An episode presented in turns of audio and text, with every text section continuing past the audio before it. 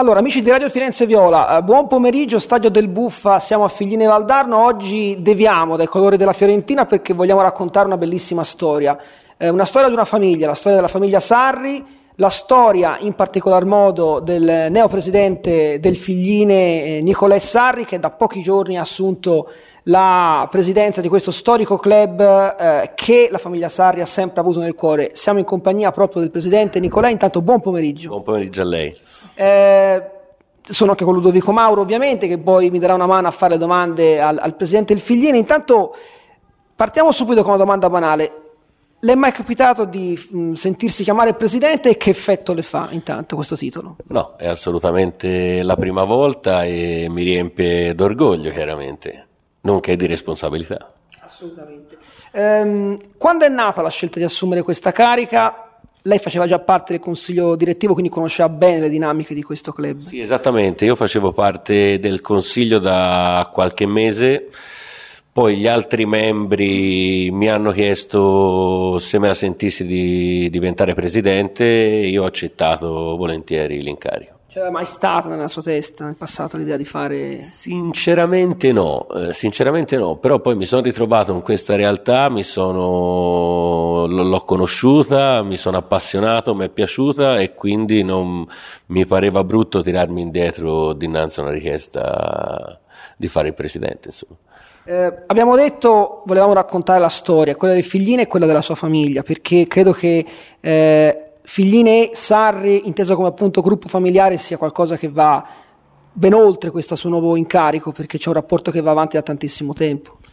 Assolutamente sì, mio padre ha giocato qui per una vita, per questa maglia, per questi colori, e io sono nato a Figline, sono cresciuto a Figline, quindi sono figlinese al 100%, e di conseguenza se dovevamo prendere le redini, se dovevo prendere le redini di una squadra, non poteva essere che questa. Ecco, allarghiamo un po' lo sguardo dell'intervista anche al vostro rapporto di famiglia con lo sport. C'è stato il nonno Amerigo, ciclista, il padre che non necessita di presentazioni, una storia e un connubio con lo sport che nasce quindi da lontano, a grandi radici profonde. Assolutamente sì, mio nonno è stato ciclista professionista, conti che lui è un 28, quindi ha ormai 95 anni. Lo incontro tutte le volte al premio Giglio d'Oro, sempre in pole position per questi eventi. Sì, lui quando può presenzia sempre perché è ancora innamorato di quello sport e di tutto ciò che lo circonda, insomma.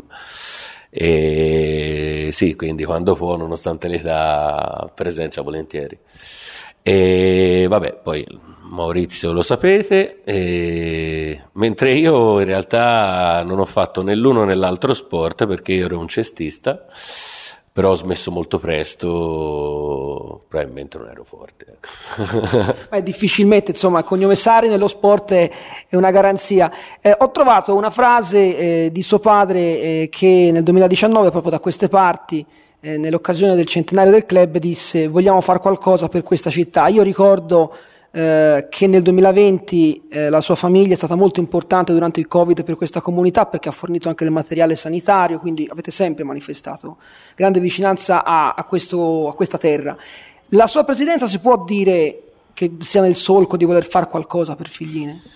Allora sì, quello che ha detto è tutto vero, addirittura nel 2019 avevamo in mente di mettere in piedi una fondazione. Avevamo coinvolto tanti imprenditori qui della zona, poi purtroppo causa Covid si è stoppato tutto, ma questo non vuol dire che non riprenderemo in mano il progetto. Per rispondere alla sua domanda è sì, la presidenza del Figline per noi vuol dire restituire qualcosa al nostro territorio, assolutamente. Ecco, a proposito di presidenza, oggi da neo presidente del club raccoglie una squadra che galleggia più o meno a metà classifica in Serie D, ma comunque a pochi punti di distanza dai piazzamenti che valgono i playoff, quindi vogliamo dare uno sguardo generale, magari un traguardo alla stagione e soprattutto ai prossimi anni. Allora, non ho mai guardato la classifica da noi in su, per così dire, mi sono sempre guardato le spalle, ma è giusto che sia così, sarebbe follia fare il contrario, perché noi siamo una neopromossa, abbiamo un budget molto ridotto e non saremmo assolutamente pronti a un salto di categoria ad oggi, né da un punto di vista economico, né da un punto di vista delle strutture, né da un punto di vista organizzativo. Abbiamo bisogno di un po' di tempo. Cioè, giustamente. Ci viene del tempo, però... Immaginiamo che comunque, leggevo una sua intervista fatta ai canali del Figline nei giorni scorsi, ci sia l'ambizione di programmare qualcosa, di crescere un po' su tutti gli ambiti, a cominciare anche dal settore giovanile. Assolutamente sì, perché quando si pensa a un club si pensa sempre soltanto alla prima squadra, quando in realtà, per tornare al discorso di rendere qualcosa al proprio paese, poi ci si scorda del valore sociale che un club rappresenta verso, verso i propri cittadini, verso i propri compaesani, con il settore giovanile. Il settore giovanile svolge una funzione sociale importante, perché va a educare dei bambini, dei ragazzi e a dargli dei valori. Quindi per noi il settore giovanile è fondamentale e stiamo mettendocela tutta, lavorando anche con le istituzioni per migliorare le strutture, e chiaramente poi l'obiettivo sarà quello anche di elevare il livello del nostro settore giovanile, certo. Lo stadio come l'ha trovato, visto che poi insomma è la vostra casa? Allora, lo stadio come l'ho trovato? Il manto di gioco ad oggi non è il massimo, ma anche perché è sfruttato tanto. Poi ci sono dei problemi relativi ad esempio all'illuminazione. Abbiamo circa 100 lampade, ne funzionano 8-9, quindi non è il massimo. Sulle strutture c'è da migliorare, ma sono convinto che potremo avviare una collaborazione con chiunque diverrà il nuovo sindaco affinché questo avvenga, insomma. E invece da presidente appena arrivato c'è una figura a livello di presidenza nel calcio che conta, che, da cui trae ispirazione o comunque di riferimento? Per esempio c'è stato Berlusconi a Monza, c'è stato, chiaramente senza considerare la parentesi al Milan, c'è stato Squinzi al Sassuolo, Campedelli al Chievo, quindi piccole realtà poi portate a grandi traguardi. Guardi, non lo so sinceramente, perché si sta parlando di tutte persone che comunque sia hanno preso, cioè, mi ha menzionato Squinzi, Berlusconi, sono tra i più ricchi d'Italia, quindi è vero hanno preso piccole realtà, ma ci hanno messo dentro anche tanti soldi. No, chiaramente era solo una fonte di ispirazione, sì, cioè, sì, senza certo guardare il lato economico. Certo, ti dico di no. Però abbiamo bene in mente quello che deve essere il processo di crescita di questa squadra, che deve essere un processo organico, cioè che si basa su scelte giuste, su giovani forti e non sull'immissione di capitali da parte nostra o comunque dall'esterno per vincere i campionati con forza economica. In sintesi, più su una programmazione che sull'immissione di denaro. Esattamente, perché, anche perché la programmazione ti porta a una crescita continuativa, l'immissione di denaro secondo me meno.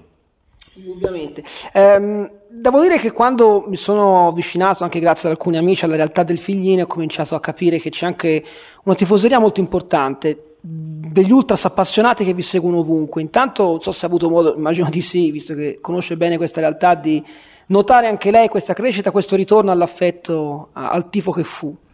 Assolutamente sì, conosco gran parte di quei ragazzi e li voglio ringraziare pubblicamente perché danno un sostegno enorme alla squadra.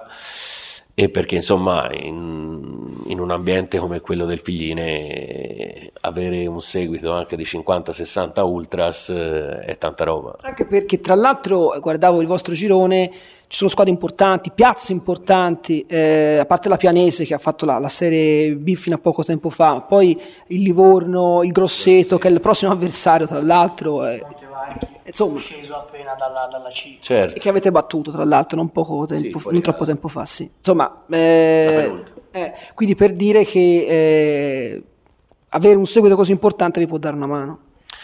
Assolutamente sì, dà una mano ai ragazzi indubbiamente, sono ragazzi straordinari, sia il gruppo squadra che questi ragazzi che, non lo so, invece di passare la domenica diversamente prendono le macchine e ci seguono un po' ovunque.